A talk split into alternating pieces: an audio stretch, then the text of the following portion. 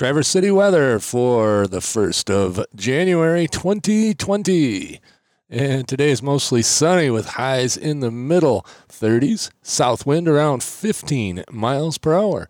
Tonight, mostly cloudy with a temperature around 35. By 2 a.m., south wind will be around 15 miles per hour.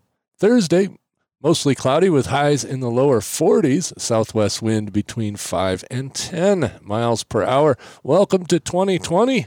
And just to uh, let you know, on Monday, January 6th, I'm going to be starting the Traverse City podcast. We have the little teaser episode up already. So if you want to go over there and subscribe, it's traversecitypodcast.com. And if you have any events you want me to cover, or you want to advertise on the show, or you got a subject that I might need to talk about, we're going to do this weekly, out on Mondays, recorded on Saturdays. So give me a, a bump over at mikedell.com. So it's uh Mike uh it's Mike at MikeDell.com. There you go. Stutter stutter. Anyway, we'll catch you tomorrow.